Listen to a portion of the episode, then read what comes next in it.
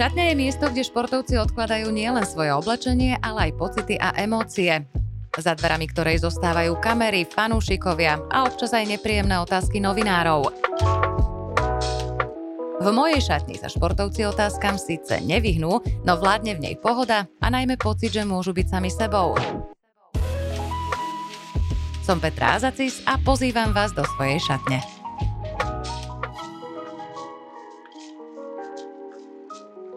Dnes prijal pozvanie do mojej šatne človek, ktorého charakterizuje nielen úspech, ale aj pokora, rozhľadenosť a neustála túžba zlepšovať sa a odovzdávať skúsenosti ďalším generáciám. Slovensko nemá veľa olympijských výťazov, no v športovej chôdzi sa o našej krajine vo svete hovorí s obrovským rešpektom. No a jedným z tých, ktorí sa o to postarali, je Matej Todd. Matej, vitaj, ahoj. Ďakujem vám pekne aj za pozvanie, aj za tie Veľmi pekné slova na úvod. Ty si ich zaslúžiš, ako o tom som presvedčená. Môcť zažiť atmosféru olympijských hier je snom každého športovca, to hovoria od mladého veku. Je to vrchol kariéry a zážitok na celý život, e, môcť niečo také zažiť.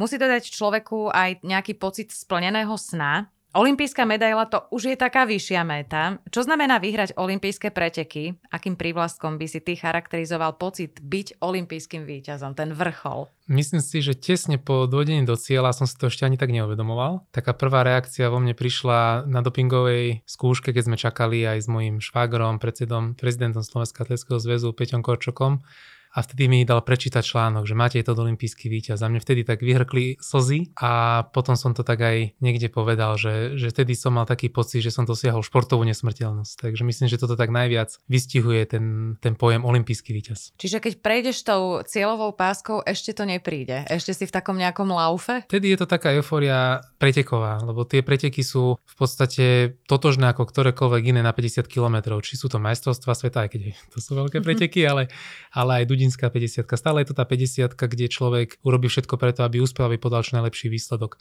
A keď to vyhrá, tak sa teší takmer rovnako, či to sú Dudince alebo majstrovstvá Európy, sveta, olympijské hry. Takže tedy to ešte taký rozdiel nevníma. Ale, ale až potom neskôr si uvedomí, že Olympiáda ako taká je oveľa viac oveľa viac, viac rezonuje v spoločnosti. To znamená, že má oveľa väčší dosah a, oveľa viac človek môže dať tým ľuďom vďaka tomu víťazstvu. Či už tých emócií po tom, po tom víťazstve, ale aj, ale aj do budúcna ako, ako možno vzor a tak ďalej. Aká bola rozlúčková 50 v Sapore na tých posledných olympijských hrách? Čo bolo v týchto pretekoch najťažšie? Asi sa zmieriť tým, že na nejakom 30. kilometri som pochopil, že to nebude tá hviezdna rozlúčka, možno so zlatým klincom, s nejakou medailou, a že ten balík e, superov mi uniká a ešte mám pred sebou relatívne veľa, 20 km. Je to síce už menšia polovica 50 ale stále je to 20 km, takže bolo veľmi náročné sa koncentrovať a nejak nájsť v sebe ešte tie, tie sily, dojsť do cieľa v, s odsťou a nie nejak rezignovanie. Takže vtedy okolo toho 30. km to bolo najťažšie. Ale som rád, že sa to podarilo uh, si to tak nejak usporiadať v hlave a, a prísť naozaj s tým, že som spokojný, že som do cieľa prišiel s odsťou. Ešte náročnejšie ako vyhrať je svoju pozíciu obhájiť, to je, to je jasné. K celkovému nápeťu s pretekov sa tam pridružujú aj také tie očakávania a očakávania nielen teda tvoje, ale celej verejnosti, ako si spomínal. Človek už má teda svoje nejaké meno, súperi ho poznajú. S akými cieľmi ty si išiel do Japonska? Ak som tak medzi riadkami správne pochopila, tak chcel si sa rozlúčiť ešte hviezdne nejakou tou medailou. Samozrejme, sú to olympijské hry, ja som bol uradujúci olympijský šampión, takže nejaké iné cieľa ako medaila tam neboli a samozrejme najradšej tá naj, najvyššia, ale tak všetci si uvedomovali aj tie okolnosti, že ten môj vek už 5 rokov po, po Riu je úplne, som bol úplne iný pretekár ako vtedy. Aj keď tá moja výkonnosť stále patrila medzi najlepších na svete, už ani zďaleka som nebol ten top favorit, ktorý tam ide s jednoznačným úmyslom vyhrať. Ale naozaj tá príprava bola dobrá a ja som cítil, že môžem ešte atakovať zopakovať tú medailu. Takže to bol ten môj cieľ, s ktorým som tam išiel. V čom je tá obhajoba náročnejšia ako zisk titulu? Jednoznačne tými očakávaním, tým psychickým tlakom, tým, že aj súperi ako takí vás viac vnímajú a berú a dávajú si na vás pozor a nehovoriac o tom, že chce si to zachovať aj určitú stabilitu výkonnosti, lebo Olympiáda, už som spomínal, je každé 4 roky, ale my tá v Sapore bola o 5 rokov. To sú v podstate športovej kariére úplne diametrálne odlišné časy. Nehovoriac o tom, že na jednej Olympiáde porazíte 79 súperov a na tú ďalšiu Olympiádu príde niekedy 40 nových súperov a vy ich uh, musíte naozaj v tom danom okamihu vnímať ako ďalších. Takže byť najlepší aj na jednej a na druhej znamená, že oveľa viac ľudí musíte ako keby poraziť a v tomto je to veľmi náročné. 50 kilometrov to je, to je naozaj veľmi dlhá trať, to si, to si neviem predstaviť.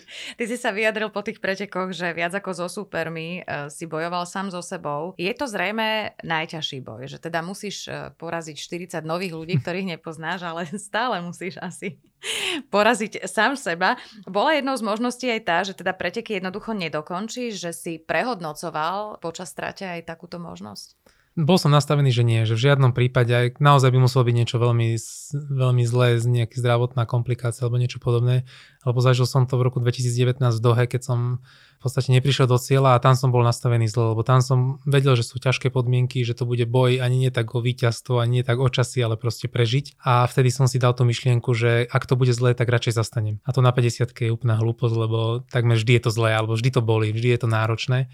Takže teraz som nastupoval sa, do Sapora s tým, že musím za každú cenu prísť do cieľa, že nechcem skončiť kariéru z DNF, že som nedokončil v tých výsled, tej výsledkovej listine, ale či to bude 10. miesto, 20. 30. proste do, do toho cieľa prísť musím. Takže uh, myslím si, že vďaka tomuto nastaveniu som prišiel do cieľa, lebo už som spomínal, že na, tých 30, na tom 30. kilometri asi bolo ten správny čas si povedať, že a už to nebude medaila, už to asi nebude ani prvá desiatka, to už nemá význam a radšej to stopnem, ale myslím si, že nakoniec to malo význam a oveľa lepšie, s lepším pocitom som končil tú kariéru, ako keby tie preteky nedokončím. Je 30. kilometr pri tej 50 taký zlomový, alebo tá kritická časť príde vždy v inom úseku? Z toho fyziologického to môže prísť aj v iných úsekoch, ale práve tá, ten 30. kilometr je taká meta, keď to nazrieme, že sa začína pretekať. Že do toho 30. je to taká vyčkávacia taktika, respektíve každý ide tak, aby mohol prísť do cieľa a nerieši to, čo bude na 30., ale skôr šetri cíli na ten záver ale na, od toho 30. sa to väčšinou rozbaluje. Tam už tí súperi, ktorí sa cítia výborne, vyrážajú, zrýchľujú. Tým, ktorí to ide horšie, už začínajú prepočítavať, že už asi neudržím tú skupinku a radšej si teda zvolím vlastné tempo. Takže nejde ani možno o to fyziologické, tam prichádza tá kríza v rôznych okamihoch. Zažil som aj na 28., zažil som na 40., na 45. a zažil som, že nebola vôbec. Ale práve toto je tá meta, kedy začínajú preteky. Tráte zvykne byť lemovaná fanúšikmi, ktorí povzbudzujú, kričia. Vnímaš ich? Dokážu dať pretekárom nejakú energiu? Ide z nich niečo na vás? No, jednoznačne. Ja, ja vnímam dokonca aj tých, ktorí tam nie sú. A ja neverím veľmi na nejaké posielanie energie, ale cítil som to aj v Riu, aj potom na mestrovstvo Európy v Berlíne, že, že niečo také musí existovať, alebo minimálne ten ľudský mozog dokáže si uh, tým myslením na to, že doma mi fandia tisíce ľudí, uh, pomôcť trošku a zmobilizovať ešte to telo.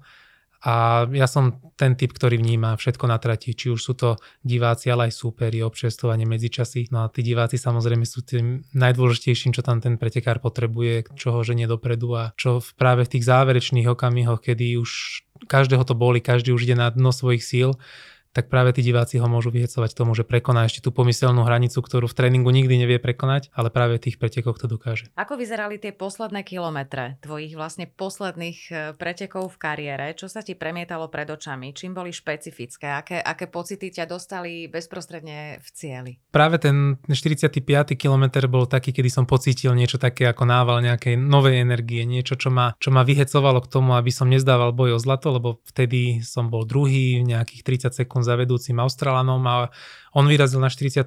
kilometri, kedy už je takmer isté, že ten človek má toľko energie, že už to zvládne dokonca. A ja som už ako keby v mysli zabalil boj o zlato a sústredil som sa na boj o medaily. No ale práve na tom 45. prišla nejaká tá energia, pozbudenie aj od tých ľudí, čo tam boli. Proste ma, ešte som si tak uvedomil, že ten boj ešte nie je márny a tých 30 sekúnd za 5 km sa dá úplne bez problémov zmazať. Takže vtedy toto bol pre mňa taký ten euforický moment, ktorý si asi budem pamätať. A už ten záver no, od 48 km kilometra, kedy som predstihoval Austrálna Talenta, to už, to bola taká euforia, ešte možno ten predposledný kilometr bol taký, že klapky na oči, proste neobzerám sa, neriešim, idem čo to dá, ale už ten posledný kilometr už tam prišla aj k nejakému tomu obzretiu. Už som si to tak začal uvedomovať, že aha, idem, idem na prvom mieste a budem, budem v tom cieli prvý. No a potom už prišla tá slovenská vlajka do rúk, zakývanie do kamery, pozdravenie mojich báb a poslanie pusy a tam už bola čistá eufória. Samozrejme aj určitá úlava, lebo rok predtým som bol majster sveta, takže veľa veľa ľudí očakávalo, že vyhrám a bol tam určitý tlak, aj keď to nebola obhajoba ako taká, ale presne takéto niečo tam bolo. A plus samozrejme vďačnosť. Mal som v sebe obrovský pocit, že chcem poďakovať všetkým, ktorí mi v tom pomohli. Mali ste aj dohodnuté nejaké gesto so svojimi dcérami, lebo moja mama hrávala hádzanú a keď teda reprezentácia hrala a my sme tam nemohli byť, ona sa otočila s loptou o 180 stupňov a to my sme so sestrou vedeli, že to je pozdrav pre nás. Mali ste aj vy niečo také? Nemali sme dohnuté, akorát som babám povedal, keď sme si volali posledný krát pred štartom, že im zakývam, že im pošlem pusu. To je zase výhoda nášho individuálneho športu, že keď si nás tá kamera nájde, tak im to môžeme takmer úplne priamo. Takže samozrejme ruchové mikrofóny to asi nezachytili, ale boli tam aj nejaký pozdrav, že ich pozdravujem a že ich ľúbim. To je krásne.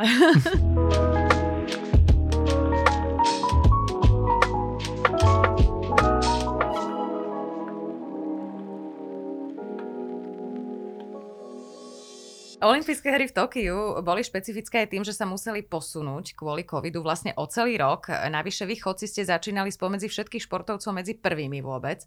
Vy ste si stihli aj nejak užiť tú atmosféru a navyše tie preteky sa konali v Sapore a nie v Tokiu, kde mm-hmm. teda ležala olympijská dedina.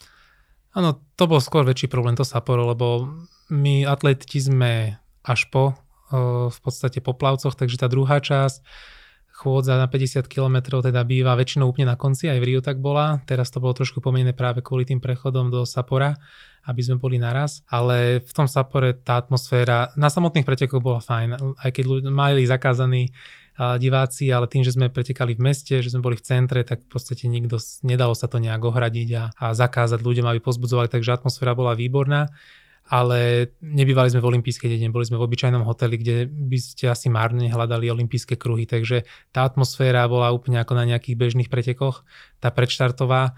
Nehovoriac o tom, že sme boli z toho takí frustrovaní, že nemali, nemohli sme ani veľmi trénovať, bol tam len nejaký krátky okruh na tréning. Takisto počasie, kvôli ktorému sme sa presúvali, nakoniec bolo úplne rovnaké ako v Tokiu, dokonca neviem, či ten deň nebolo ešte o stupeň teplejšie v Sapore, takže takí sme boli z toho frustrovaní a museli sme si potom tak praviť takú poradu a nahecovať sa, že, že neriežme tie okolnosti, sú to bez ohľadu na to, ako to vyzerá, sú to olympijské hry, chystali sme sa na to dlho, takže ideme do toho so všetkým a, a toto sme nejak už tie posledné dni potlačili. Chodecké preteky sa väčšinou začínajú v ranných uh, hodinách, eh, keď nie je teda veľké teplo. To som sa dozvedela od chodcov, že teda všetci svorne tvrdíte, že radšej zima, radšej dážď, než, než teplo.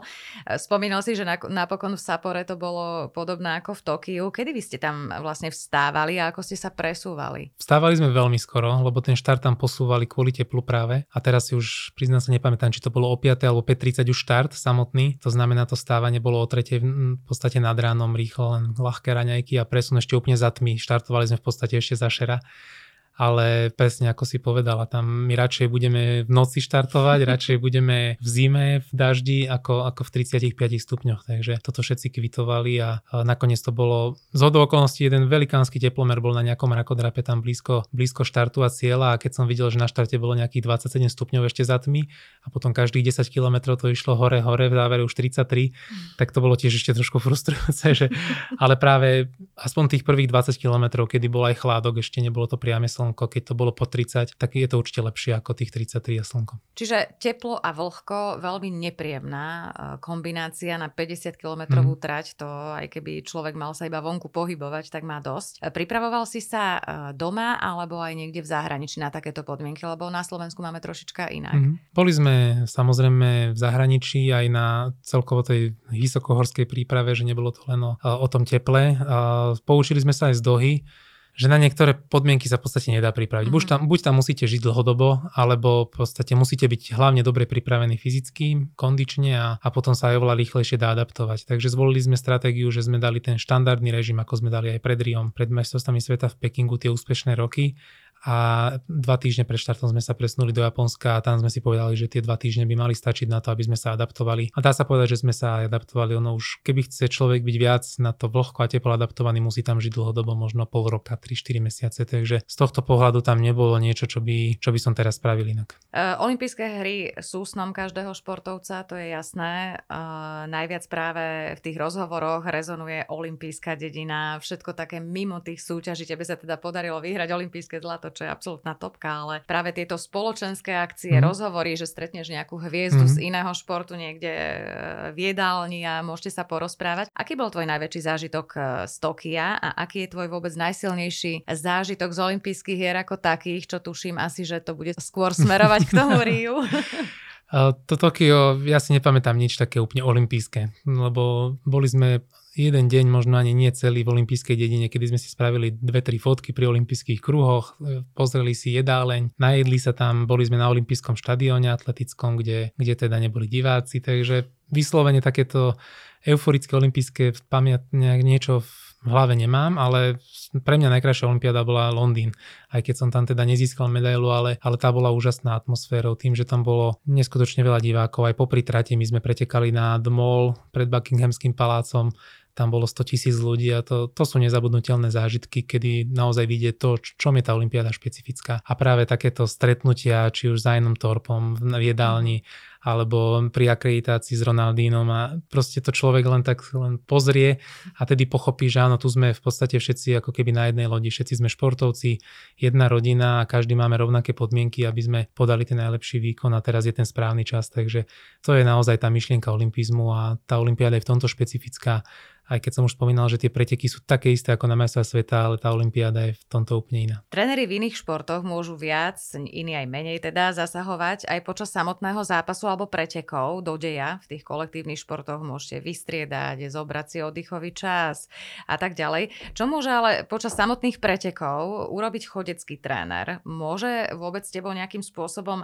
komunikovať, zapojiť sa do deja? Má možnosť nejakým spôsobom ovplyvniť tie preteky? Tak úplne priamo nie, nemôže mi pomôcť, ale my tým, že pretekáme na dvojkilometrovom okruhu, tak a väčšinou je to tak, že kilometr tam, kilometr späť, tak v podstate ma vidí 50 krát. 50 krát tam môže byť nejaký ten očný kontakt, prípadne aj nejaká veta, prehodenie si nejakej informácie Takže tá komunikácia tam určite je.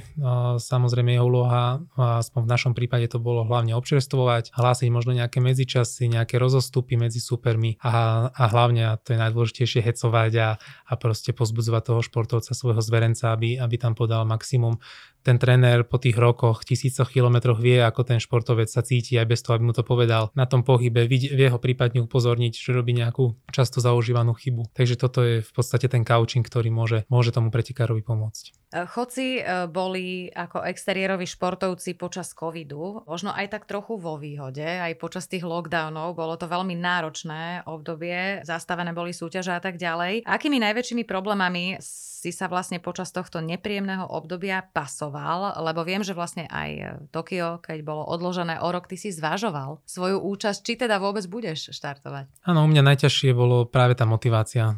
Tým, že ja som 2020 bral ako posledný rok svojej kariéry, tak som do toho išiel úplne s plnou vervou, proste zimná príprava, sústredenia. Tak sme sa aj doma dohodli, že dám do toho všetko, že ma podporia oni, že či budem na sústredeniach pol roka alebo koľko, proste dám naozaj do toho maximum. No a vlastne týždeň predtým, ako sa mala spustiť sezóna, mal som splniť limit na Olympiádu, tak vtedy vlastne sa všetko stoplo. Takže pre mňa toto bolo najťažšie, tá motivácia. My sme trénovať mohli de facto stále. Chodničky, príroda, to sa dá nájsť hoci kde a človek môže trénovať. Samozrejme, mali sme aj my stopnuté regeneráciu, takisto preteky, ktoré vlastne nebolo, nebolo sa prečo pripravovať. Takže naozaj pre mňa najťažšie bolo hlavne sa v tom zrovnať hlave, nájsť v sebe tú motiváciu ešte, že celé sa to posunie možno o rok, možno dlhšie. Takže preto ja som tam aj hovoril, že toto už tá ďalšia olimpiáda pre mňa nebude a končím bohužiaľ bez nej. No ale vtedy som naozaj pocítil obrovskú podporu opäť, tak ako v pretekoch od ľudí, ktorí naozaj ma tak správne namotivovali. Ja som našiel v sebe ešte tie zbytky energie a nejak sme to teda dotiahli až do Tokia.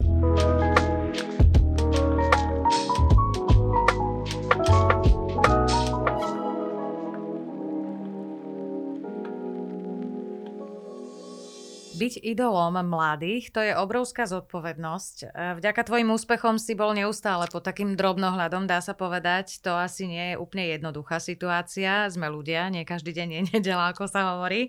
A nie vždy teda reagujeme optimálne. Pričom tá verejnosť očakáva, že teda ty budeš 24-7 usmiatý, príjemný, trpezlivý, priateľský v každej situácii.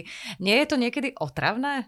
Určite sa stanú. Každý sme ľudia, každý má nejaké tie nálady a nie vždy je to príjemné. Niekedy sa človek ponáhla, niekedy má naozaj v hlave nejaký závažný problém a vtedy, vtedy to niekedy bývalo, ale ja som sa naozaj vždy snažil, keď aj na chvíľočku proste potešiť toho človeka, lebo tak som aj to zistil možno na vlastnej skúsenosti, že tých pár sekúnd, možno pretvárky, možno nejakého úsmevu na silu dokáže tomu človeku zlepšiť náladu, urobiť dobrý deň a mňa to až tak veľa nestojí. Takže tak som sa nastavil, aj to tak vnímam, že ten úspech nebol len môj, ale naozaj celej krajiny a ja som sa vždy od nich chcel podeliť, takže v tomto som nikdy nemal nejaký problém a vždy som sa snažil byť milý na ľudí, aj keď sa ospravedlňujem všetkým, ktorí som náhodou nejak obišiel alebo, alebo mali pocit, že som nemal chuť sa s nimi stretnúť, takže určite taký boli, nehovorím, že som 100% vždy usmiatý, ale, ale keď vidím, že toho človeka to poteší, tak, tak mňa to toľko nestojí úsilia. Počas tvojej kariéry prišlo aj jedno veľmi náročné obdobie. Ty si bol obvinený z dopingu, pričom prišlo k nejakej iba odchýlke v krvných testoch. E, množstvo ľudí ťa okamžite zatracovalo. Aký to bol pocit? Čo prežíva človek, ktorý z pozície víťaza a teda také nejakej mentálnej aj názorovej autority zrazu bojuje s antipatiou až niekedy nenávisťou zo hm. strany iných ľudí? Ono na tom prípade bez ohľadu na to, že o čo išlo, veď asi nemá význam to vysvetľovať už viac. Bolo pre mňa najťažšie práve to, že z toho vrcholu som padol podstate na dno za pár sekúnd, keď som si prečítal ten mail, že som obvinený. A čo bolo pre mňa najdôležitejšie, bolo práve tá reakcia ľudí. A aj keď bolo zo pár takých, alebo nejaká časť, ktorá ma zatratila a bez ohľadu na to, ako by som sa obhajil, vždy by ma už brala za dopingového hriešnika, tak drvá väčšina bola práve mi obrovskou podporou a, a celé v podstate Slovensko stálo za mnou a nemohli tomu uveriť, že by som niečo také urobil.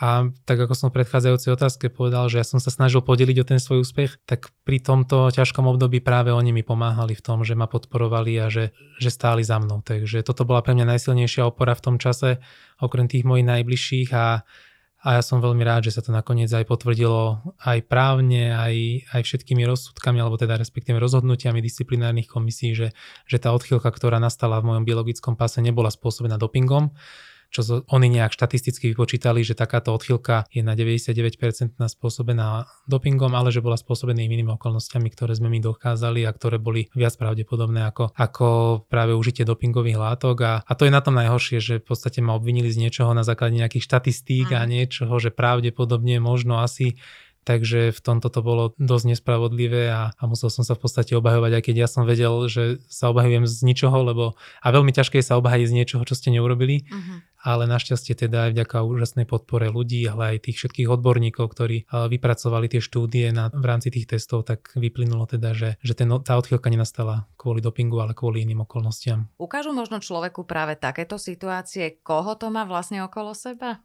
Ako je to vlastne s tou popularitou a priazňou mm. ľudí? Ja som zistil, že mám okolo seba skvelých ľudí a aj som povedal, tak ako som povedal predchádzajúcej odpovedi, že, že mal som taký pocit, že aj gro tých ľudí to tak vníma. Že som nemusel niekoho presviečať alebo že by som aj napriek tomu, že sa to podarilo obhajiť, stále bol niekde zaškatulkovaný ako dopingový hriešník a, a veľa ľudí to skôr nemalo opačne. Takže naozaj sa mi potvrdilo, tí ľudia, ktorí okolo mňa boli, ma podporovali či v dobrom, či v zlom. Takisto inštitúcie. Naozaj nenašiel som nikoho z tých mojich blízkych, ktorý by sa mi otočil chrbtom a, a to je na tom prípade najkrajšie. Ono sa ho, aj to tak vnímam, že tie úspechy v mojej kariére boli úžasné, krásne, ale práve takéto negatívne skúsenosti človeka viac posúvajú a viac mu dodávajú síly do ďalších bojov a do života celkovo. Úspech je fenomén, ktorý samozrejme púta pozornosť ľudí.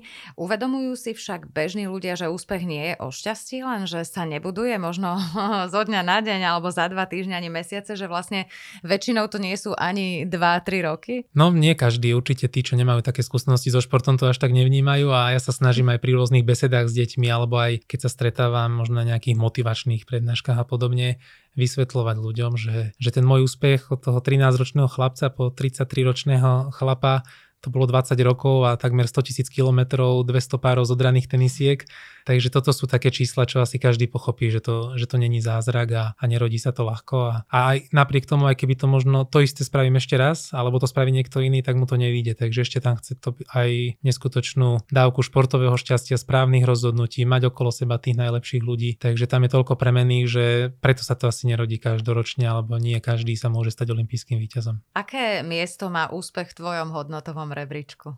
Ja ho beriem ako prostriedok. Určite úspech je krásny, ale sám o sebe by bol asi strašne plítký a prázdny, takže ja som to vždy bral ako samozrejme niečo pozitívne, pekné, ale bolo na neho treba nadviazať ešte veľa práce a možno aj veľa to, čo som spomínal, že sa podeliť, aby to malo ten širší význam. Či už je to motiváciou detí, alebo je to uh, motiváciou aj normálnych uh, bežných ľudí, ktorí bežné problémy majú stále a neustále a potrebujú mať možno nejaké tie vzory. Takisto odovzdať tie svoje skúsenosti ďalej, uh, podeliť sa naozaj o ten úspech so všetkými. Tá moja medaila je proste zošúchaná, zničená, lebo keby ju mám niekde vo vitrinke a je len moja, tak, uh, tak by mi nedávala zmysel. Takto, keď potešila tisíce ľudí, tak e, a to je len medaila. A plus ešte ja sa snažím tomu dať tú nadstavbu, či už cez športovú akadémiu alebo odozdávanie tých svojich skúseností v rámci manažmentu Dukly a tak ďalej. Ty si vyštudoval žurnalistiku. Máš v pláne sa jej niekedy, myslím teraz v budúcnosti, ale momentálne asi by si nestíhal aj venovať? Je to stále otvorené. Samozrejme, tá žurnalistika chce hlavne prax, chce hlavne cvičiť. Není to tak až o štúdium, je to určite aj o nejakom talente. Mne ten šport, podsta- pre ten šport bola podstatná, lebo mi veľmi pomohla vyjadriť tie svoje emócie a komunikovať s ľuďmi. A myslím si, že zase naopak ten šport mi dal veľa skúseností v rámci tej žurnalistiky, aj keď väčšinou teda z druhej strany toho mikrofóna, ale aj to sú skúsenosti. Takže nie je vylúčené, že raz sa k nej nejak dostanem opäť, či už formou uh, nejakej uh, neviem si možno predstaviť až tak uh, píšuci novinár, lebo to už je naozaj o tom cviku, drille a, a zase len tlak a písať, písať, takže takže skôr si viem predstaviť niečo v rámci nejakej spolupráce, či už ako expert na atletiku alebo niečo podobné. To by bolo pekné, to si viem predstaviť.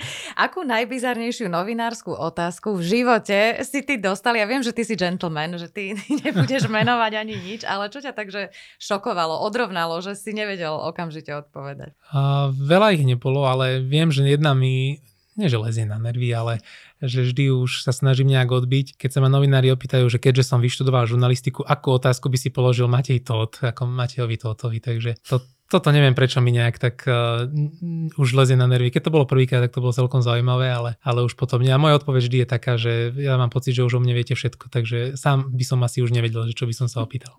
Vidíš, a táto mi nenapadla.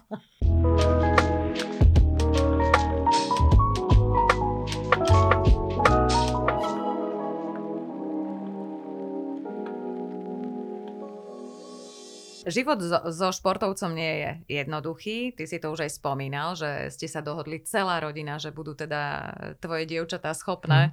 aj ten pol rok obetovať, keby si nebol doma, lebo vedia, ako ti na tom záleží. Čiže častá absencia, domácnosť prevažne na pleciach manželky, stres, únava, strava, toto všetko rieši vlastne tvoja partnerka a takisto céry, aj im chýbaš. Musela si určite e, dlho zvykať, alebo sa stotožnila s tou úlohou robenia zázemia, aby ty si sa mohol venovať tomu, čo máš najradšej? Tak sme spolu dlho a mal som trošku výhodu, že je to sestra môjho bývalého kolegu Peťa Korčoka, tiež úspešného slovenského chodca, teraz prezidenta Slovenského atletického zväzu a, a tým pádom vedela trošku do čoho ide. Aj keď iné je, keď to človek vníma z pozície sestry, a potom keď má partnera, ktorý je zrazu pol roka z roka preč, takže mali sme aj my obdobie, kedy sme si na to museli zvyknúť a musela si to tak nejak v sebe uvedomiť, že či či to zvládne a ja sa veľmi teším, že, to, že sa rozhodla, pretože ideme do toho a, a že to zvládla. Naozaj sa to nedá bez tej podpory uh, manželky, ktorú som ja mal úžasnú od začiatku a, a ona musela obetovať v podstate svoju kariéru alebo svoje nejaké ambície možno, keby chcela ísť nejak vyššie, vstúpať na, v tom svojom zamestnaní, čo robí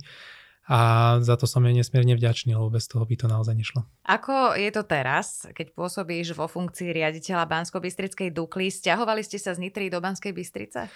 Ja som sa presťahoval už vlastne, keď som začínal so športovou kariérou. To znamená už polku života som v Banskej Bystrici aj s eh, Lenkou sme začali chodiť vlastne, keď už som bol na základnej vojenskej službe v eh, Banskej Bystrici a následne, keď ona dokončila štúdium v Nitre, tak sa presťahovala za mnou a žili sme v podstate v Banskej Bystrici, takisto moje deti sú už Bystričanky mm-hmm. plno krvné, takže, takže v tomto to nebolo nejaká pre nás zmena. Ale tým, že nie sme ani jeden z Bystričania, tak sme to zvažovali, či po športovej kariére sa budeme stiahovať niekde inde. Tam sme čakali na to, aká, aké pracovné ponuky prídu pre mňa, ale nakoniec sme sa veľmi tešili, že sme mohli zostať v Banskej Bystrici, ktorú máme radi. A kde ste doma vlastne? Presne tak.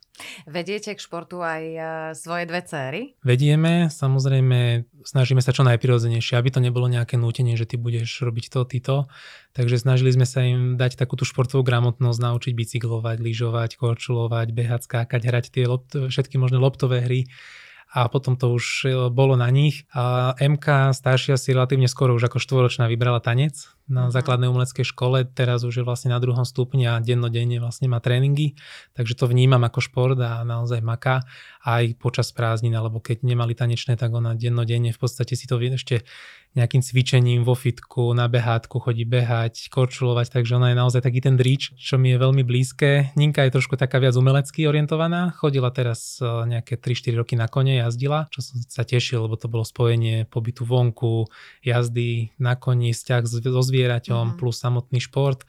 Takže to bolo fajn, ale teraz už bola na takej križovatke, že už do nejakej súťaže alebo teda skončiť, tak sa rozhodla teda, že pôjde skôr umeleckou cestou, keďže už dlhodobo chodí na dramatický, teda na výtvarnu. No ale tak sme sa dohodli, že dobre, Môžeš teda s koňmi skončiť, ale minimálne 2-3 krát do týždňa musíš niečo športovať. Takže zatiaľ to drží, dokonca si myslím, že ešte aj nad plán. Aha. Takže aspoň takto sa ich snažíme podporovať, aby, pri tom šport, aby ten šport bol takou bežnou súčasťou ich života. Nemusia byť ani olympijské výťazky, ani reprezentantky, ale keď budú robiť niečo pre svoje telo, pre svoje zdravie, tak ja budem spokojný. Čím to podľa teba je, že Slovensko je také úspešné v športovej chôdzi a ako som teda mala možnosť vidieť, naďalej pokračuje vo výchove výrazných talentov? Je to určite tradíciou, a hlavne tou metodickou tradíciou, lebo ono aj v atletik, samozrejme je tam niečo, aj nejaká predispozícia, že práve to naše stredoeurópske podnebie a všetko je také vhodné, aj podmienky, ktoré máme, ale hlavne je to o tej metodike, ktorá, ktorá je tu od 80 rokov na svetovej úrovni od čias e, Juraja Benčíka, tej hviezdnej skupiny Pribilinec, Blážek, Mrázek, Sikora. A v podstate toto takto z generácie na generáciu ide a stále sme boli v tej, v tej lepšej časti sveta No a potom vždy je to o tých individuálnych nejakých talentoch, ktoré prídu a ktoré sa podarí so všetkými tými okolnostiami vychovať až na, tie, na tých top športovcov, ale je to hlavne naozaj tou metodikou, ktorú máme od nás sa väčšinou zvyknú učiť a je dobré, že aj naši mladí tréneri, aj napriek tomu, že majú dobre tie základy a dobrú metodiku tu, tak sa snažia vzdelávať a do, dávať do tej metodiky zase nejaké možno nové trendy. Takže myslím si, že to aj určite zásluhou, či už Josefa Priblinca, možno mňa teraz, že dokážeme stále aj tých mladých športovcov, mlad, v podstate deti pritiahnuť nášmu športu a oveľa lepšie sa potom vyberá ten talent, keď máte základňu 100 detí, ako keď ich máte 10. Ako sme na tom s tými talentmi v súčasnosti? Rysuje sa tu už nejaký ďalší olimpijský víťaz, prípadne víťazka, lebo aj mm-hmm. dievčatá sú šikovné? Máme veľmi dobrú generáciu, opäť ja sa veľmi teším, že hneď po mne nadviazali v podstate Miro Uradník, Mišo Morvajala, ďalší Dominik Černý, Hanka Burzalová, Ema Hačundová, úspešnou reprezentáciou na vrcholných podiatiach, boli 6. 7. na mestrovstva Európy, 5 boli na mestrovstva a 4 boli na mestrovstva sveta. Takže v tomto vidím aj túto generáciu, že je na čom stavať. Je dobré, že sa potiahli tie posledné roky za mnou a teraz je to už na nich. A potom tam máme ďalšiu generáciu, možno vo veku juniorskom, dorasteneckom, ktorí úspešne reprezentovali tiež Slovensko na vrcholných podujatiach 5. 6. miesto na mestrovstva Európy do, do 18 rokov. Takže nemám obavy, eh, že tá kontinualita bude. To, či niekto bude olimpijský víťaz alebo medailista, to naozaj je v značnej miere o šťastí ako to komu sadne, ako bude zdravý, ale minimálne tam vidím možno 5-6 adeptov na to, že na to majú a bude už len naozaj o tom, o tých detailíkoch, ako to, ako to vypáli a či to dotiahnu až na ten úplný vrchol, alebo, alebo sa im podarí dostať do svetovej desiatky, čo už aj za mňa je obrovský úspech a keď už je niekto v top desiatke, tak už je to naozaj potom o takom správnom načasovaní a na tom športovom šťastí, aby dosiahol aj medaily. No bodaj by si mal pravdu, samozrejme by sme boli všetci radi.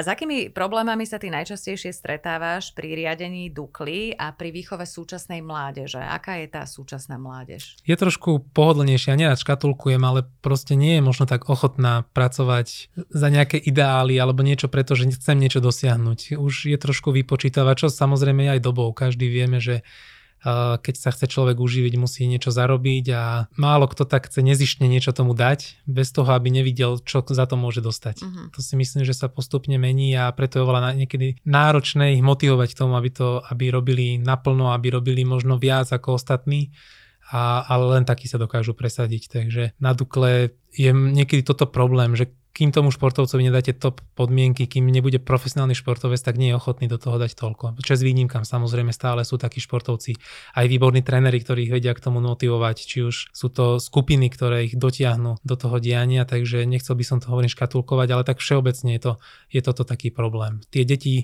není taký problém motivovať, tie chcú športovať, chcú sa hýbať, tam je to naozaj len o tom, aby sme im ponúkli tie podmienky, ale potom príde také rozhranie v tom veku možno 13-14 rokov, keď končí základná škola, kde sa na strednú, keď už ten šport prestáva byť hrou, začína byť makačka a, a vtedy je obrovský odliv v podstate, lebo každý si povie, že mu to za to nestojí investovať toľko do toho námahy a možno z toho nič nebude Takže tuto sa to trošku posunulo. U nás takáto, také si to prichádzalo možno až k vysokej škole niekedy 18-19 a tam už sme vedeli oveľa lepšie identifikovať ten športový talent a vedeli sme s ním mu ponúknuť možno nejaké podmienky. Teraz je to veľmi skoro vyberať 13-14 ročné deti, že ktorý z nich bude úspešný a koho sa oplatí prehovárať, koho nie. Aký dôležitý možno z toho hľadiska uh, popularity daného športu je ten úspech, že teda dieťa sa stotožní s nejakým svojim vzorom mm. a vyberie si práve športovú chôdzu. Je to veľmi podstatné, hlavne pri tých eh, menších deťoch. Potom už musí prísť nejaký možno jeho osobný úspech alebo niečo, čo ho, čo ho chytí na tom, čo tak zahačkuje mm-hmm a si povie, že áno, teraz sa chcem podobať na tohto, lebo idem podobnou cestou a dosahujem, vyhral som majstrovstvo Slovenska žiakov alebo dosiahol som nejaký super výkon, ktorý, sa, ktorý je rovnaký ako pred 20 rokmi zašlapal Matej Tot, tak toto je niečo, čo už dokáže motivovať práve tú kritickú hranicu vekovú tých 13-14 rokov, ale bez tých vzorov by to nešlo. Tak ako ja som začal chôdzou aj vďaka Jozefovi Pribilincovi, tak ako možno ďalšie generácie začali kvôli mne, tak tak je to, to vidíme aj v hokeji, to vidíme vo futbale, v tenise, proste každý sa chce podobať tomu najlepšiemu a, a začína možno nejakými takými ideálmi a potom už je na tých tréneroch, aby tie ideály čo najdlhšie udržali a aby aj ten športovec alebo ten, ten dieťa, ten talent videl, že, že to má nejaký význam. Vy ste s Jozefom Pribilincom úplne odlišný, hm. mám pocit, ako aj temperamentom, aj povahou, aspoň z toho teda, čo som mala možnosť zažiť. Aký vy máte vzťah? My sme dobrí kamaráti, aj keď naozaj generácia rozdiel v podstate Jozef je ako moji rodičia, ale veľmi rád sa s ním stretávam. Naozaj sme úplne iní. To akože ne, nenašiel by som asi jednu spoločnú vec okrem tej zlatej olympijskej medaily, ktorú máme spoločnú, ale to je na tom úžasné, že sa tak doplňame a, a tie jeho myšlienky a rady aj mne veľmi pomohli v tej mojej športovej kariére. Niekedy naozaj sa na tým človek pousmeje, ale malo to hlavu petu a treba uznať, že malo to niečo do seba. Individuálny šport ma vždy odrádzal, mňa osobne konkrétne práve preto, že človek je na tom ihrisku, palubovke, ceste alebo kdekoľvek sám akoby. Mňa teda osobne kolektív vždy strašne motivoval práve kvôli tej zodpovednosti, mm. ktorú pocitujem za tých ostatných, že keď idem sama za seba, je mi to, ako nehovorím, že jedno, mm. ale keď idem za niekoho iného, že sme dvojca alebo dokonca celý tým, no tak idem úplne na 200%, mm. nepokaziť to tým ostatným. Mňa to tak nejako aj upokojuje, ten kolektív, že môžem si tam s niekým tlapnúť na tom ihrisku a aj počas tej samotnej súťaže. Individuálny športovec to má v tomto možno ťažšie. Ten úspech je síce jeho, ale takisto aj ten neúspech, že nemá ho kto nejako, nejako sprúžiť, iba on sám. Nemá si s kým tlapnúť. Nevnímal si to ty takto, ako že je to, je to náročnejšie? Tak ja sa vnímam ako kolektívny šport, aj keď dobre na tej trati sme individuálni, ale v tej príprave, na sústredeniach, aj my sme kolektív, v podstate aj my sa pozbudzujeme. A takisto je to v podstate aj na tej trati, aj keď áno, ten výkon už je zodpovednosť len na mne alebo na tom športovcovi individuálnom, ale presne tieto emócie prežívame aj my ako individuálni športovci a, a mne osobne to vždy lepšie išlo práve keď tam bola taká tá, ten kolektívny duch, či už na sústredenie alebo, alebo aj na tých samotných pretekoch. Viem, že uh, teda venujú sa chôdzi aj dievčatá a tie, tie oddiely prichádzajú na tie preteky spolu, čiže aj chlapci a dievčatá veľmi dobre sa poznajú. Mm. Uh, ste taká partia, ja si pamätám, že volejbalisti vždy takto mm. fungovali, že chalani, baby chodili sa navzájom aj povzbudzovali, v podstate aj hádzanári, navzájom sa povzbudzovali, poznali sa veľmi dobre medzi sebou. Je to mm. takto aj pri chodcoch? Určite áno, sme v podstate, nie je nás tak veľa a tým pádom tie vzťahy sa snažíme mať dobré a či už sú to dievčatá, chalani, dokonca teraz na Olympiáde v Paríži je naplánovaná mix, uh, mix súťaž chôdzi na 35 km, takže bude tam musieť byť spolupráca aj vyslovene takáto, ale myslím, že s tým nikto nebude mať problém a myslím, že sme dobrá partia. Mix to znamená, že je zmiešaný a mm-hmm. ako to bude fungovať? To nikto nevie, myslím, že ani EMOVE, ani IAF alebo Svetová atletika. Každopádne mal by to byť jeden chlap, jeden žena buď časy sa budú sčítavať, alebo nejaké mm-hmm. body, ktoré dosiahnu. Samozrejme pôjdu každý zvlášť, asi by sa nemohol chlap prispôsobovať tempe ženy, ale každý odpracuje tú svoju 35 a potom sa to nejak zráta, takže je to také zvláštne. Taký mačkopes, že aj tým, aj, aj individuálne, tak sám som zvedavý, či sa bude udelovať len jedna tímová medaila, alebo či bude individuálna mužská, ženská a následne ešte aj tímová. Ťažko povedať, lebo ne, nevie to ešte nikto podľa mňa. A môže to byť zaujímavé. No. Teším sa v celku na to, lebo je to zase niečo nové. Aký máš názor na pribúdanie moderných športov medzi olympijské športy a naopak niektoré tie tradičné, úplne najtradičnejšie, nám začínajú trošku zanikať? Ja som v tomto konzervatívny a ono je to aj prípad našej 50 ktorá už teda nie je olimpijskou disciplínou a nahradila ju 35 doteraz. Ako viem prečo, alebo viem tie dôvody, ale nerozumiem im až tak.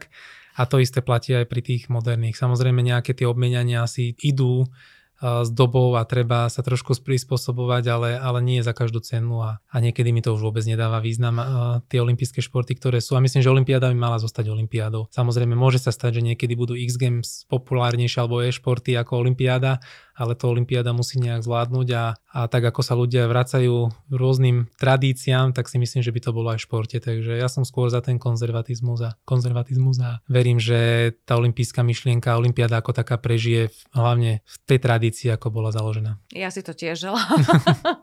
ako chápem, o čom hovoríš. Dosiahol si v živote veci, o ktorých väčšina ľudí iba naozaj sníva a niektorá skupina si o tom ani sa neodváži o tom vôbec snívať. Snívaš ty ešte stále E, máš ešte nejaký sen, ktorý si plánuješ splniť? Asi už len taký ako svetový mier.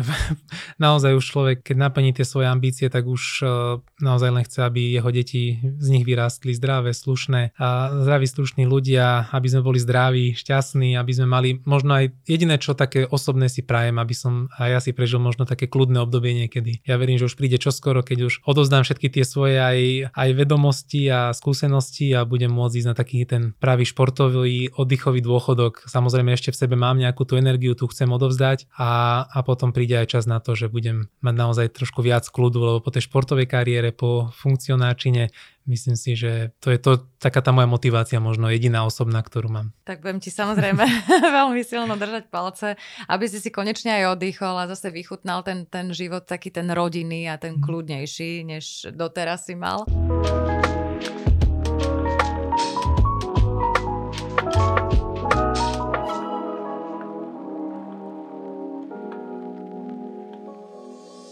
Ďakujem veľmi pekne, Matej, že si si našiel čas a ďakujem za zaujímavé rozprávanie. No a samozrejme budem ti naďalej veľmi fandiť. Ďakujem a pozdravujem všetkých poslucháčov.